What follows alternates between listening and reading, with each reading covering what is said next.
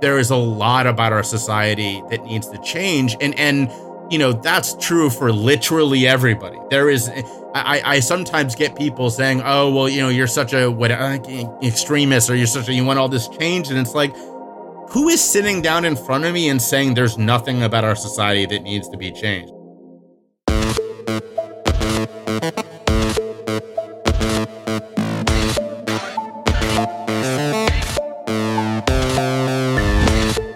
Welcome to The Change, where we share stories and inspiration from servant leaders working to normalize the mental health conversation and increase empathy in business. I'm your host, Adam Baru. I'm pretty excited to announce that we've recently celebrated our one year anniversary of producing The Change. Thank you so much to all of my guests that have explored some really important topics with me and have opened themselves up so that together we can advance the dialogue around mental health. It's been such a pleasure to speak with all of my guests and to receive all the feedback I've gotten from the many listeners who have reached out. So thank you from the bottom of my heart to everyone who has tuned into the change and has helped normalize the conversation around mental health and business. Today's guest is Jay Shifman. In preparing for this episode, I spent time on his webpage and wanted to start our conversation by reading Jay's bio that he includes on his site. Jay Shifman is an open book, a vulnerable storyteller, and stigma destroying speaker, podcaster, and event host. Jay's story of struggle is familiar to the millions of people the world over who also struggle with issues of mental health, substance misuse, and addiction. The survivor of two suicide attempts and an overdose, and now in long term recovery, it's Jay's mission to encourage difficult conversations and honest education concerning these and similar struggles. So, Jay, welcome to the change. And, you know, the reason I wanted to start today's interview by reading your bio is that it really touches on the foundations of this podcast mean, vulnerability, uh, breaking down the barriers surrounding, you know, extremely difficult mental health issues. So, you know, i have been really looking forward to this conversation today. So, so, you know, I'm looking forward to just diving right in. Why don't we start with your childhood, which, you know, for many that deal with ADHD is, is where their stories begin. So, if you could take us back there and just, you know, kind of tell us what your childhood was like and, and kind of how how that progressed through your teenage years and, and ultimately to where you're at today. Well, uh, Adam, first off, thank you so much for having me. Uh, it's great to be here. I know yeah, we, pleasure. you know, because we, we we connected so far back and had to had to move this back once. It's been a long time coming, and I'm glad we can uh, finally yeah. sit down and have the conversation. Yeah, definitely. Yeah, so you know that is where my story starts. Is when I was diagnosed with ADHD as a preteen, and uh, I am as we're recording this, I'm 36 years old, and so for me that was the the late 90s mid to late 90s and mm-hmm. um, like many people in that generation uh, i was diagnosed as a preteen. And, and, and to, to, put that in perspective for people uh, in the in the 80s when i was born in the mid 80s the adhd was around. I mean we were treating it uh, roughly 300000 young people in this country were being treated for adhd uh, by the time i'm uh, diagnosed with with that particular disorder uh, and began treatment in the late 90s, that had exploded to almost 2 million. So mm-hmm. uh, we were in the, the, the, generation, the era of just an exponential growth in the treatment of, of ADHD. And, and that isn't to say that all of us were, were misdiagnosed. I mean, I definitely showed the signs. I, as an adult, I've learned to live with it. And, and as a teen, I struggled with it, uh, mm-hmm. preteen and teen. But what it is sort of the, the, the unintended unintended consequences of this era were um, as fast as the uh, uh, uh, big pharma was rolling out different medications, they were being given to, to people, and some of those had uh, side effects. Other those other of those had uh, effects that were not as um, easy to tolerate for a young growing person. Mm-hmm. And for me, individually, uh, what that looked like was uh, not only was I struggling with ADHD, but I've also uh, my entire life struggled with depression and anxiety as well as OCD. And you know, we all remember how difficult uh, the era of puberty can be for for our growth as an individual and our understanding yeah. of who we are. And so you sort of take all of this together and and then throw on top of it these uh, drugs, these these these uh, medications. Um, and I tried five or so, five or six different medications between the time that I was diagnosed and uh, my mid teens when we landed on the one that was that was worked the best uh, that I stayed with for the next six or seven years. But mm-hmm. um, it really created this perfect storm of of sort of uh, mental health struggle, and, and that was the underlying condition of my teenage years. Yeah, so you know, today you posted for International Overdose Awareness Day. You you posted a picture of yourself um, from twelve or so years ago. Um, looked like you just kind of rolled out of a dead a Grateful Dead show. Which hey, I went to many Dead shows, so no judgment there. But uh, you know, you you talk about how you survived this overdose um, around that time. So you know, kind of take us to that point in terms of, you know, where you were at and, and just what life was like for you at that time. Yeah, I think your description of that picture was rather kind. Um, it, it, for it, I I am dressed as you said, like I just rolled out of a Dead show. However, uh, and I did go to many both Dead and Phish concerts at the time, many music mm-hmm. festivals. I, I, I for one summer lived in my car traveling around following a band from festival to festival. But um, that was how I dressed every day. I mean, there was nothing different about that picture.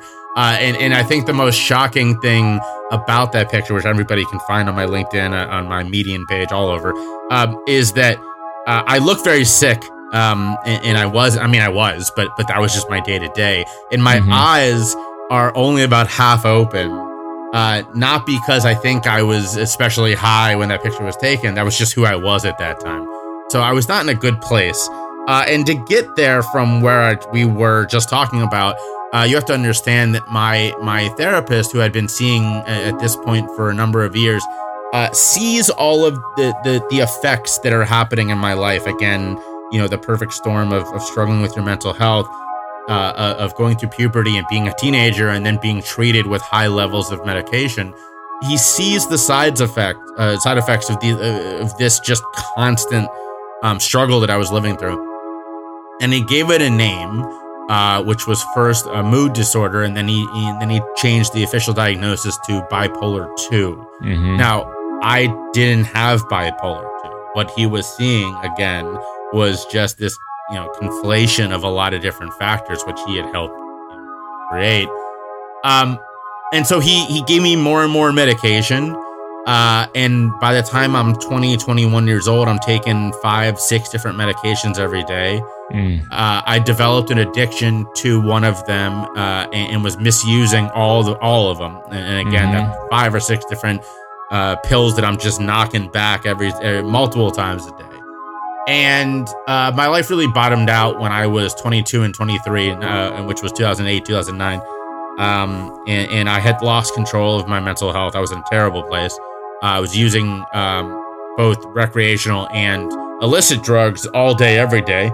Uh, and, and, they all had reasons, right? I mean, uh, I, I, I think a lot of people like to think of uh, those of us who use drugs, especially those of us who struggle with it, as completely out of control. Like we're just doing this on autopilot. Right. And, there was some of that. I mean, that was the reality of my prescription pill usage at this time but I was smoking a lot of weed because it made me feel better. And of course, not uh, this is at the same time when medical marijuana is coming into popularity around different states.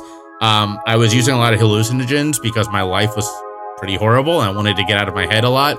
Um, yeah, es- escapism. Did, yeah. I was escaping a lot. Uh, I did develop an addiction or struggle with an addiction to, to cocaine um, because when you are on as many different drugs as I was, uh, and you still want to party, there's really only one drug left, and that is cocaine. Mm-hmm. So um, I, this was my day to day. And finally, in the summer of 2009, uh, I hit a point of hopelessness where I looked around me and was like, this is not a life that I want to keep living. Uh, and because of the state that I was in at that time, um, you know, I, I really felt it that continuing to live was not going to be an option, and my only option mm. was to, to, to end it. So uh, I attempted suicide twice, and as we're talking today on, on International Overdose Day, uh, I did overdose and uh, survived that overdose. Obviously, as as we were sitting here talking. So I want to go back a little bit. You know, for people that don't totally get what ADHD is, um, you know, can you know, can you just take us there and dis- give us a description? Give us your description based on your experience of you know, I guess if you want to go back to your preteen, like maybe the lens through which you would define ADHD then versus maybe today it's changed a little bit for you. I'm, I'm not sure, but you know, that being kind of the, the origin of where all these drugs started to become dis- prescribed to you. It wasn't like you just became a drug user. I mean, this all kind of emanated from just trying to deal with ADHD. So, you know, yeah, take us back there. Give us your kind of description at the time of, of, you know, what you thought when you when you were told you had ADHD and kind of what you think about it today. Yeah, you know, as a teen, as a preteen, when I was first diagnosed, I, it, it, wasn't a big deal to me because, um, you know, this was like I said, an era where uh, so many of my friends were also diagnosed. It was like, oh, you too, you know, welcome to the club kind of thing. Uh, there really wasn't a lot of thinking around it. That the, the, part that really um, stuck out to me the most was that I had, uh, because I was 11, uh, an inability to swallow these horse pills that they were giving me and mm-hmm. uh, my my mother finally came up with the genius idea of hiding them in a banana. Uh, and so my teenage years, I mean, for years, I, I had to eat a banana every morning. It was the only way I was swallowing these giant pills. Um, that was really the only part that that was that really stuck out to me. Um, you know, I, I would say how it manifested was that I was very rambunctious. Uh, I, I really struggled in school. Um, I, I, I didn't have the focus or uh, you know the desire really to to pay attention much.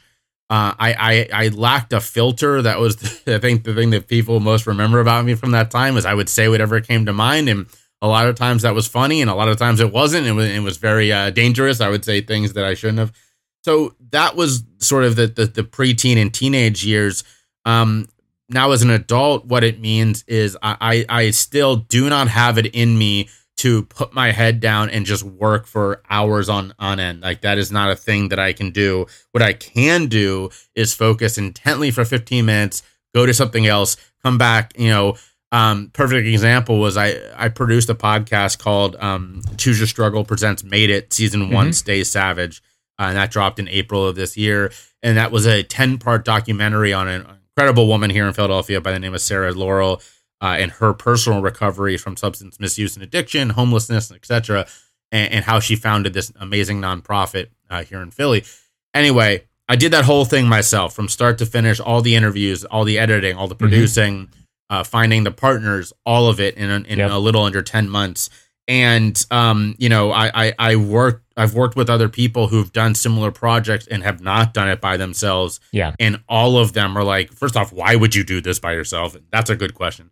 Uh, but but the the bigger one is how did you do this? And it's because I cannot just work on one thing at a time. I love mm-hmm. having nine different goals and sort of you know I'm that guy when when I'm playing a, an open world video game. I'm doing the side quest while doing the main quest because I cannot just focus on one goal. So as an adult, I found a way to work make it work for me, but it, it, it was a bit of a struggle when I was younger. So I remember taking some notes when you and I first spoke, and um, you know, I, I, I again, I'm trying to be sensitive in how I say this because I, I don't deal with ADHD. I don't know what you what people go through, only just you know what I've been told. But you know, I wrote down some some just thoughts I had around you know. Well, I guess let me start with the first question. Um, today, on August 31st, 2022 would you look at your ADHD diagnosis as a blessing or a curse? there, there's it makes me think of uh, there's there's that Kanye album. Uh, I forget the name of the album, but on the cover it says "I love bipolar, I hate it," uh, and, and that's sort of how I feel about uh, ADHD. Um, you know, I, I definitely think that in in you know, being my own boss and and and working with other people who are understanding and, and allow me to work in ways that are successful, it is a superpower. I mean, I I mm-hmm. you know, it, it, it, the listeners can't see my office, but you can. And there is just stuff everywhere, not like in a pile, you know, on the floor way, but in there's always something to look at. Um, mm-hmm. Um, that's a coping mechanism. I I don't do well with blank walls because my brain needs all this stimulus uh, for me to then work well, right? I need I work with podcasts in the background, and I'm I'm that guy who can do my work and also tell you about what the podcast is, is going on. What am I listening to? Mm-hmm. That is a superpower.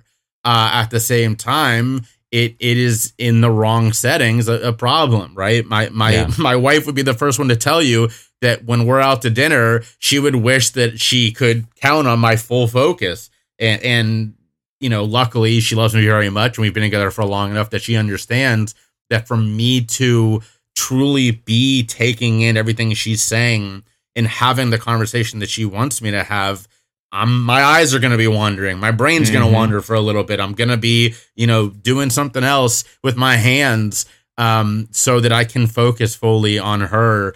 Uh, and that, you know, is tough sometimes. Uh, I, am a big fan of the theater. We go mm-hmm. not infrequently. I'm a big fan of live music, as we've talked about. And yet I get pretty bored when I'm there because it's only one thing happening, right? Mm-hmm. I've said before, if I could go watch an NBA basketball game that also above the court had a concert going on, I'd be in heaven, man. That would be the best thing in the world. Yeah. Um, so it is definitely difficult at times.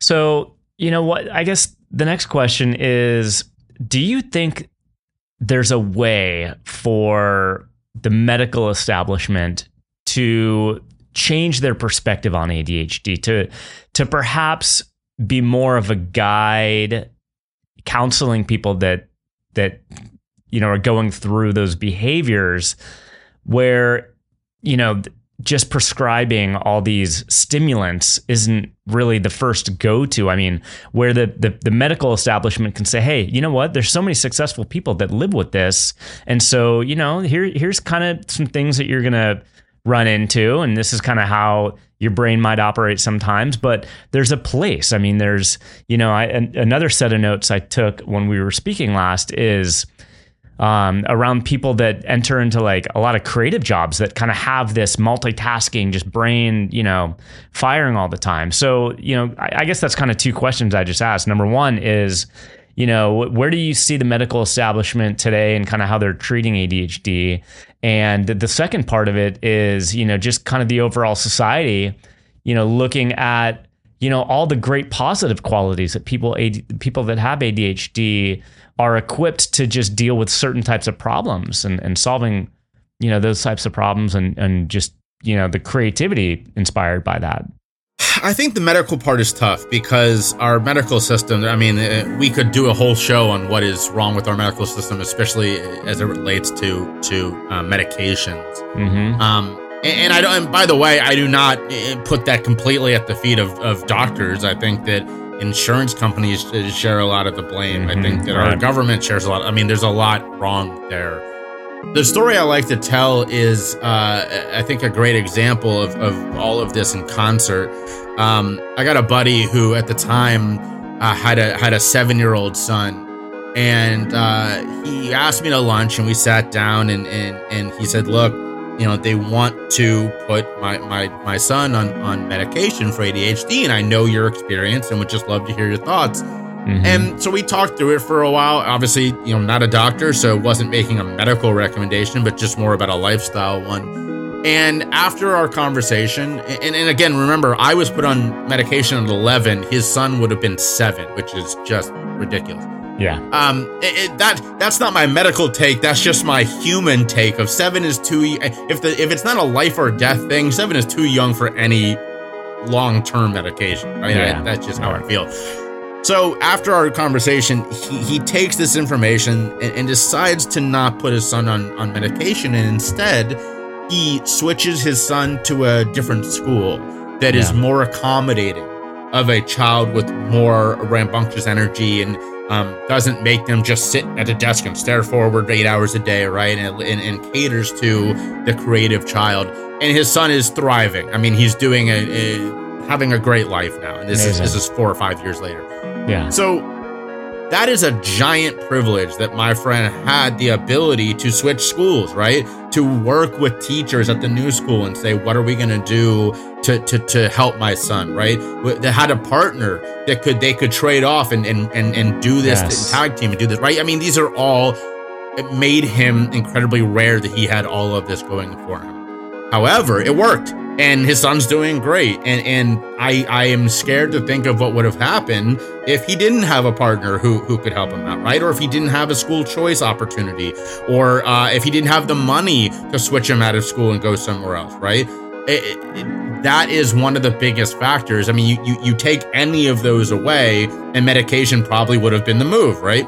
So yeah. it, it goes beyond the medical establishment into how number one how we educate. I mean our school system there's a, a, an incredible i think you and i might have talked about this last time but there's an incredible article called the uh, the drugging of the american boy i think is what it's yeah. called. And uh, it basically lays out how instead of changing our education system we have just exploded this diagnosis of adhd uh, and, and, for those who don't think that this is still a problem, uh, remember that number I gave you earlier of 2 million? Well, it's now over 4.5 million. So it just continues to grow.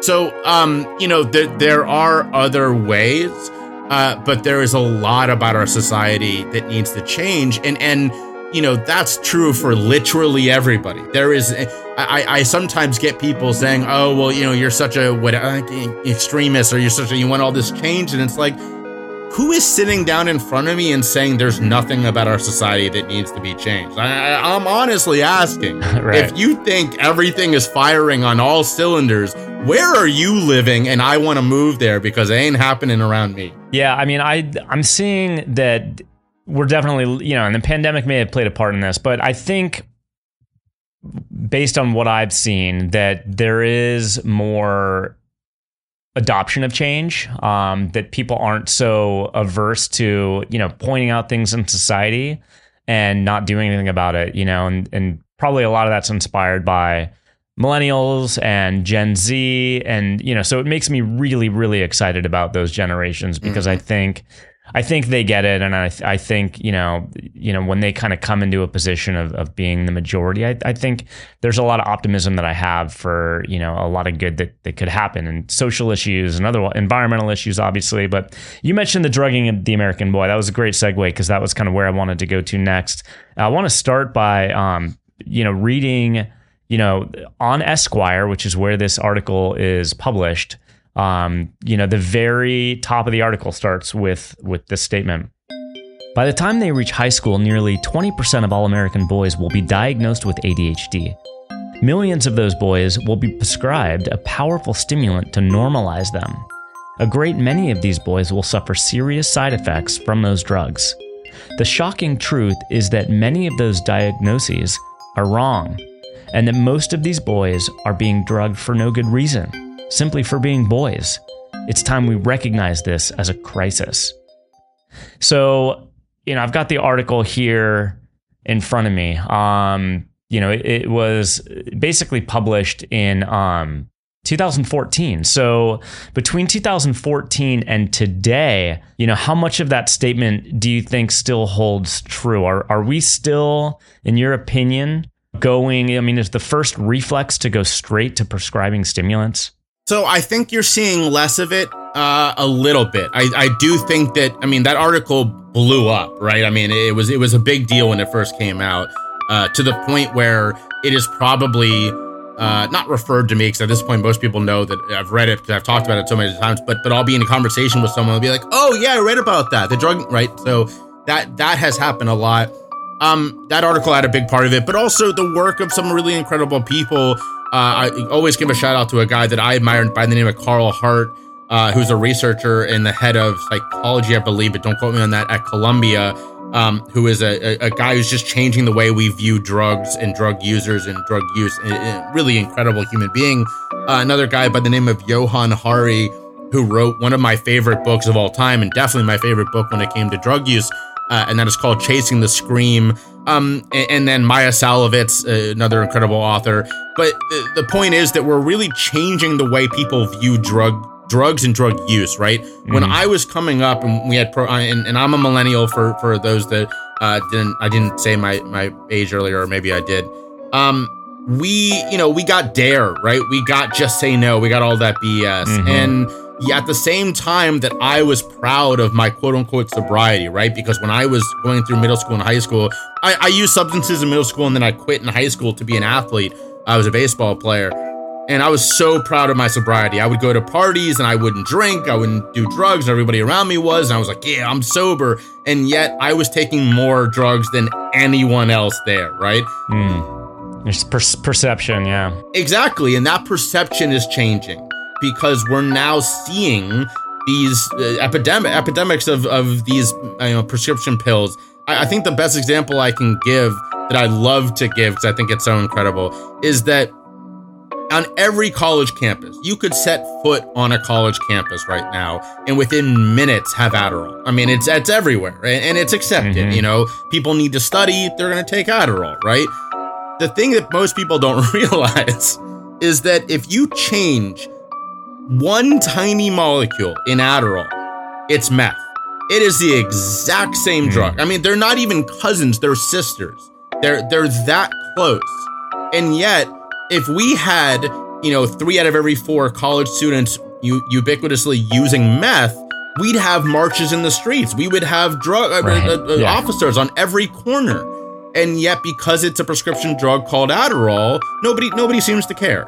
And so these are the perceptions that are starting to change. And I think that as as you beautifully put, as the, the, my generation, the generation after us starts to, to come up, we are going to see a lot of different changes.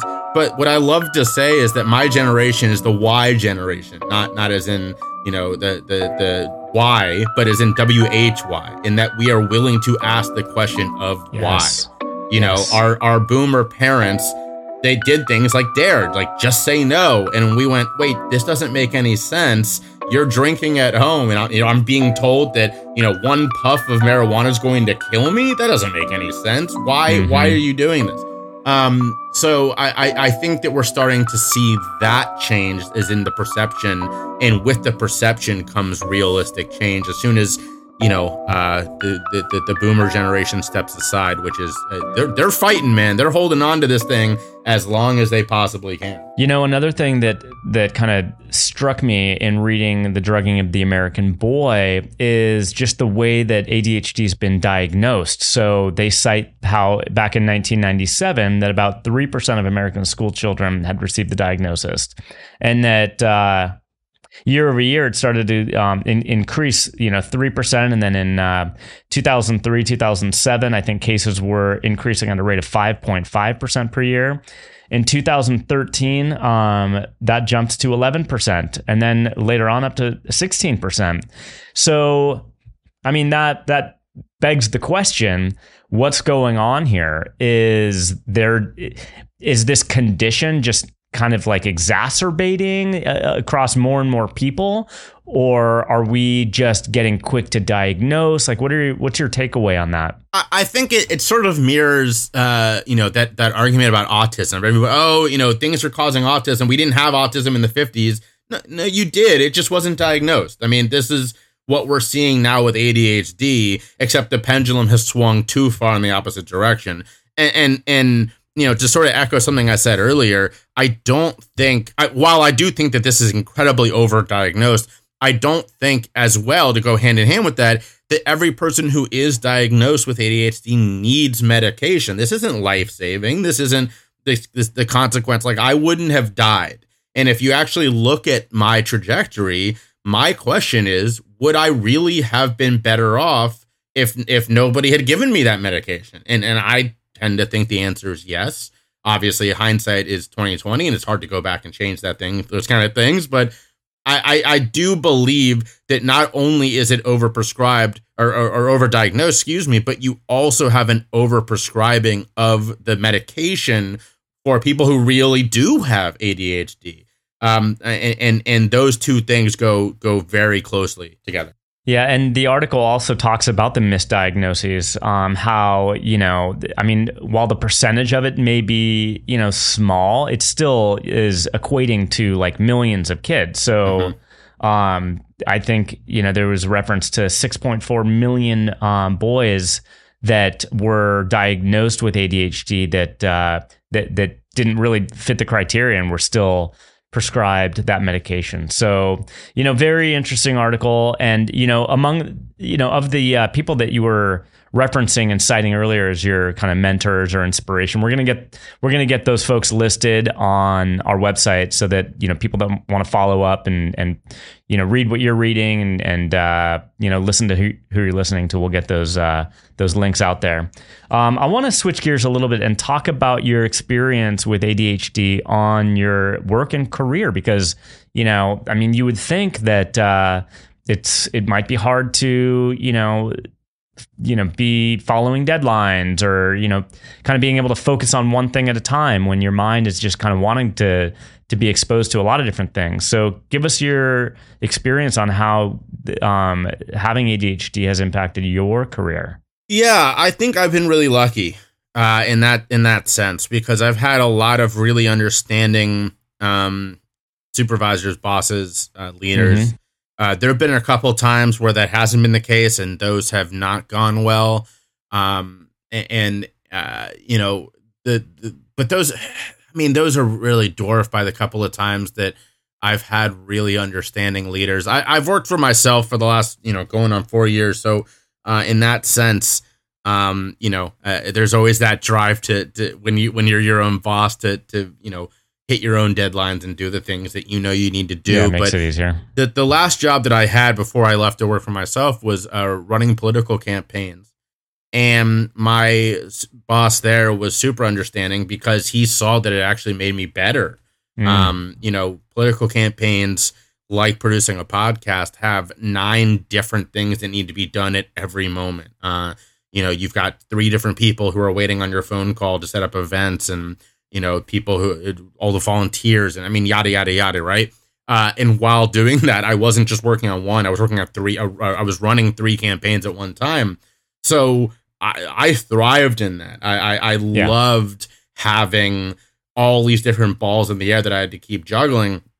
The things that made it possible was organization. I, I I'm looking at you on my screen right here, and on my second screen next to it is Trello, which has all of the, the tasks that I'm currently working on in front of me mm-hmm. because I'm that person who, if it's not in front of me, it flat out does not exist. It, sure. It's just, it's just there is nothing in my world that is not currently right here in front of me.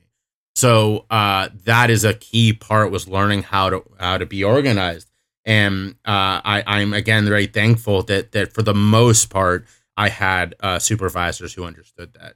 Well, I mean, it shines a light on you know empathetic leaders who who understand that understands Definitely. people are people. They're going to come into their role with you know all sorts of other you know other stuff that they bring into their work and um, you know the the leaders that kind of recognize okay i mean this you know person's got this you know set of things that they deal with. This other person's got, you know, another way of kind of dealing with things. And it just takes that empathetic person to just be able to somewhat put themselves in your shoes to just, you know, know how to kind of uh, motivate you and and you know also um, help you enjoy what you're doing. I think uh, definitely you know we want to shine the light on those types of of leaders. So you know, the next question, I think we'll kind of wrap up with this one is back to the topic of drug addiction. There's an article I, I read on drug addiction and shame. And so, you know, tell us about your experience there because, you know, I've spoken a lot about shame in, in other kind of facets and how harmful it can be. So when it comes to drug addiction, like where where's that mindset and and you know what what's it like to kind of work through that? Uh, that's a huge one, and, and, and you know that article we were talking about, that that post that I did today for International Overdose Awareness Day is all about that. Um, specifically, asking everybody to truly examine their own role in this, because uh, I didn't put this in that post, but I've said it countless times before. Um, I was guilty of this. I, I realized five years into recovery, over over five years, um, that when I thought of the word addict right? Which is a a, a um, noun that we're trying not to use anymore because you know it takes away the person at the center of that struggle. Yeah. Uh, I'm trying to say, you know, person struggling with addiction or a person with addiction, right? Um, when I thought of that word addict, I didn't picture myself, right? And I had lived with this. Um, and yet I still saw myself as the exception, not the rule, because that stereotype has been so deeply ground into us that both intentionally and unintentionally Um, you know, I keep referencing DARE, uh, which was a really disastrous program that is, for some reason, is coming back. Um, you know, we love oh, okay. a good reboot, uh, yeah. but at the same time, they're not always good, and this is a terrible one. Mostly wow. because they knew DARE didn't work at the beginning, like their own internal papers that got leaked showed that. But um, there it's coming back, which is which is awful. Um, you know, these were the things that really ground that shame into us. And then unintentionally, you have movies, TV, the media that that uh, too often are just repeating what they've been told by people who, quite frankly, don't know what they're talking about, right? Um, you know, there's that old quote: "If you're a hammer, everything looks like a nail." Well, when you're when you're referencing law enforcement, you're only going to hear a very small sliver of the story. You're not hearing the health. You're not hearing the empathy. You're hearing the law breaking. You're hearing the the, the things they're encountering, and that's not a representation of our community. So I, I am all about trying to change that mindset, change that stereotype, yes. and helping people understand that like there's a reason that I stayed quiet over five years into recovery. Like that moment was such a big change for me. I realized I was part of the problem. And I also realized, like, someone asked me this not long after I, I, I stood on stage for the first time in 2015 and told about 150 people that I was in recovery. And most of these people, about half the room, uh, knew me personally. And mm-hmm. and of those, let's say 75, 80 people, maybe five knew my story. Uh, and so many were just blown away. And after that night, someone asked me, like, well, why did you stay silent? Right? Did someone tell you, you know, don't talk about this? I said, no one needed to tell me. It's the way we talk about people like me, right? It's right. the way that the movies and TV and media show people like me. You know, every person who ever struggles with addiction in the in movies and in TV is Robert Downey Jr., right? Is is Charlie Sheen. These mm-hmm. these examples of people who went off the deep end, right? Now, obviously Robert Downey Jr. is is an incredible story of someone who came back from that. But that is a small sliver. You know, that would be like showing every single person with cancer as the emaciated person laying in bed, just skin and bones. Is that someone? Yeah, of course. And it's horrible. Like, I feel so horrible for those people. But it's also a small percentage. There are people walking around fighting cancer today that look just like you and me. And and yet, you know, that's what we do with people with addictions. We just show that person on the corner. You know, uh, the, the, the example I give right now uh, when we're when I'm, I'm asked to talk about this is Delonte West. If anybody knows that name, uh, former basketball star, played for my my my Boston Celtics, who I love near and dear uh, was a teammate of LeBron's in Cleveland, uh, mm-hmm. NBA champion. Uh, this guy is now unfortunately homeless and, and, and, struggling with addiction. He's been in and out of, of rehab. And every time someone drives by him on the freeway, they, they post a picture on Instagram and it, and it blows up, it goes viral. And people want to use that as our example of addiction. It is a horrible story. I, I feel mm. so bad for Delonte West, but that is such a small, extreme uh, example uh, and it doesn't really capture the rest of the community. So that was my post today was examine your own biases and understand that what you've been taught both intentionally and unintentionally is probably wrong. Yeah, I mean, well, you know, thank you so much for you know what you're doing, standing up for issues around ADHD, um, you know, drug abuse and suicide, and uh, I just can't commend you highly enough um, for being vulnerable and putting your story out there because you know just breaking down the barriers to you know where perhaps in the past there was there was less of a willingness of people to to open up and share the stories that that's that's where the magic and the healing is. And so i want to thank you for being my guest here today and sharing your story and, and hopefully we have some listeners who are who are going to be positively affected by that. So again thank you jay well, thank you so much for having me. And yes, any listeners, if you have questions, if you're struggling yourself and you don't know who to talk to, please reach out. I'm always here and I always offer that up. Uh, this is what I do. I love talking to people. You know, when I'm not here talking to awesome people like you, I'm literally doing this hands on in my community. So always here to chat, always helpful, always happy to be helpful in, in pointing people towards the resources. Yeah, thanks, Jay. Jay founded his company Choose Your Struggle in 2015 with two distinct goals ending stigma and promoting honest and fact based education around the topics of mental health, substance misuse and recovery, as well as drug use and policy. A fervent believer in radical honesty and the simple fact that neither struggle nor recovery should be treated as a one size fits all experience, Jay uses his voice and his platforms to educate, entertain, and empower. Jay launched the Choose Your Struggle podcast in early 2020 and is already in the top 0.2% of worldwide listenership. The show combines vulnerable storytelling and expert education around the topics of mental health, substance misuse and recovery, as well as drug use and policy. The podcast was so successful, Jay launched the Shameless Podcast Network in January of 2021 with the goal of helping other podcasts destroy their own stigmas. You can read more about Jay on our website, eiqmediallc.com slash the change. Our theme song and sound engineering was provided by Shane Sufridi. You can listen to more of Shane's music at www.shanesufridi.com. If you have a story to share about making a difference in the lives of people you lead, or if you want to tell us what you think about our podcast, send me an email at thechange at eiqmediallc.com. Thank you all for listening. We'll see you next time on The Change.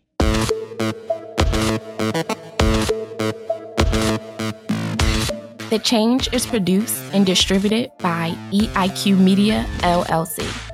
Elevate your emotional IQ with podcasts and content focused on leadership, mental health, entrepreneurship, and more.